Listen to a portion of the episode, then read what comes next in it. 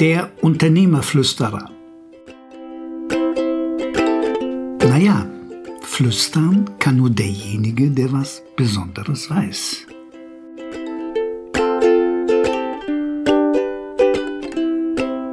Guten Tag, liebe Freunde, und willkommen beim Unternehmerflüsterer. Heute, ja, heute hau ich mal richtig, richtig auf die Sahne. Der Unternehmer ist eine Halbtagssekretärin? Fragezeichen. Also zur Klarstellung, bevor alle über mich herfallen. Damit habe ich natürlich auch kein Problem. Ohne meine Sekretärin, meine Assistentin bin ich nur ein halber Mensch. Ich liebe und schätze die Arbeit von Sekretärinnen und Assistentinnen seit 38 Jahren. Ich danke noch heute meinem ersten Chef, dass er mir eine Sekretärin damals spendiert hat. Warum sind so viele Unternehmer und auch Unternehmerinnen auf die IT-Industrie reingefallen? Die IT-Industrie, die es geschafft hat, aus Unternehmerinnen und Unternehmern, aus Geschäftsführern und Vorständen, jetzt mal sehr provokativ, Halbtagssekretärinnen zu machen. Mal zur Illustration, was ich oft staunungsvoll beobachte, wie Unternehmer arbeiten. Reiseplanung, Buchen von Flügen, Schreiben von Mails, Verfassen und Korrigieren von Besprechungsprotokollen, Telefonnotizen, Lesen und Beantworten von Korrespondenz, einschließlich Mails, Recherchieren zu Sachverhalten, Organisation von Terminen, Zusammenstellung von Dokumenten. Es ist nicht zu fassen was das für eine Arbeit macht, was da für eine Zeit drauf geht. Und die, von denen ich rede, verbarrikadieren sich hinter Ausreden, ach sorry, ich meine Argumente. Einige Mal aufgelistet.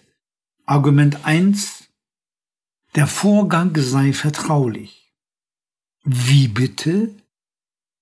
Meine Assistentin ist die erste Vertrauensperson in der Firma. Die muss alles wissen. Die führt selbst meinen privaten Terminkalender. Und in meiner Sturm- und Drangzeit auch die Organisation der Rendezvous mit meiner Geliebten. Argument zwei: Es sei zu langwierig, die Assistentin, die neue qualitativ einzuarbeiten. Nein, Du willst sie nicht einführen in die Geheimnisse bei Hofe. Das geht schneller, als du denkst. Ich unterstelle, du hast jemanden eingestellt, der qualifiziert ist. Eine Dame dieser Art kostet halt Geld. Glaube es mir. Alle in der Firma und auch die Kunden wissen die Qualität deiner Assistentin zu schätzen. Und du wirst begeistert sein, welche Freiräume du entwickelst, um an der Struktur deiner Firma zu arbeiten, anstatt dich mit Dingen zu beschäftigen, die sie viel besser kann als du. Mal losgelöst davon, dass sie pro Stunde preiswerter ist als du. Aber das nun mal so der akademischen Vollständigkeit wegen. Argument 3. Es sei nicht mehr zeitgemäß und angebracht und zu teuer, eine Sekretärin, Assistentin zu haben. Wer zum Teufel sagt das denn? Deine Unternehmerfreunde? Deine Großkunden? Deine Frau? Das glaubst du doch selbst nicht. Dass das Argument bedeutungsvoll ist. Argument 4. Es gebe Arbeiten, die kann nur ich erledigen.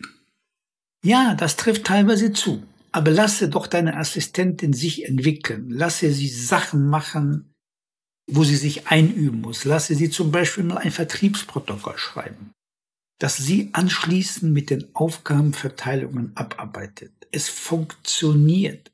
Glaub es mir. Ich gebe dir mal ein Beispiel von mir. Wir haben viele Präsentationen gemacht Und bei sehr großen Präsentationen, bei sogenannten künftigen Top-Kunden, habe ich das mit meiner Assistentin vorbesprochen. Dann haben wir einen Termin gemacht, Aufgabenverteilung und sie hat alles von da ab koordiniert. Und hin und wieder kam vielleicht mal eine Frage an mich, aber sonst nichts mehr.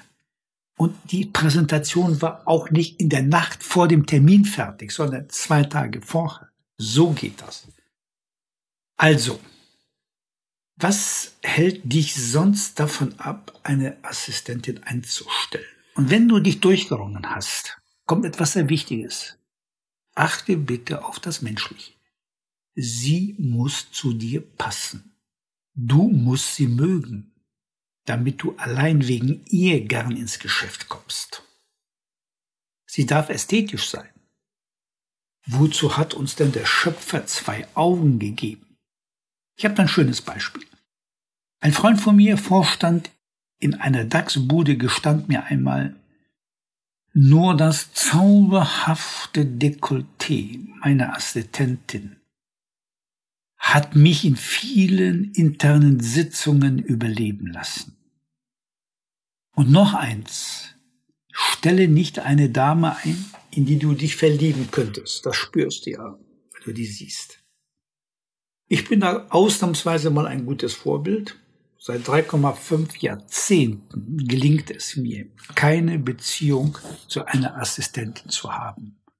Ich wünsche dir als Dame oder als Herr viel, viel Glück in der Auswahl eine Assistentin. Es kann natürlich auch ein Assistent sein. Es ist einfach faszinierend.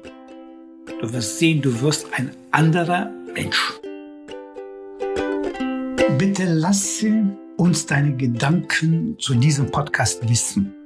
Wenn du das Thema vertiefen möchtest, in einem Gespräch mit mir, mache bitte einen Termin, Telefonnummer und Mailadresse auf unternehmer-flüsterer.ch.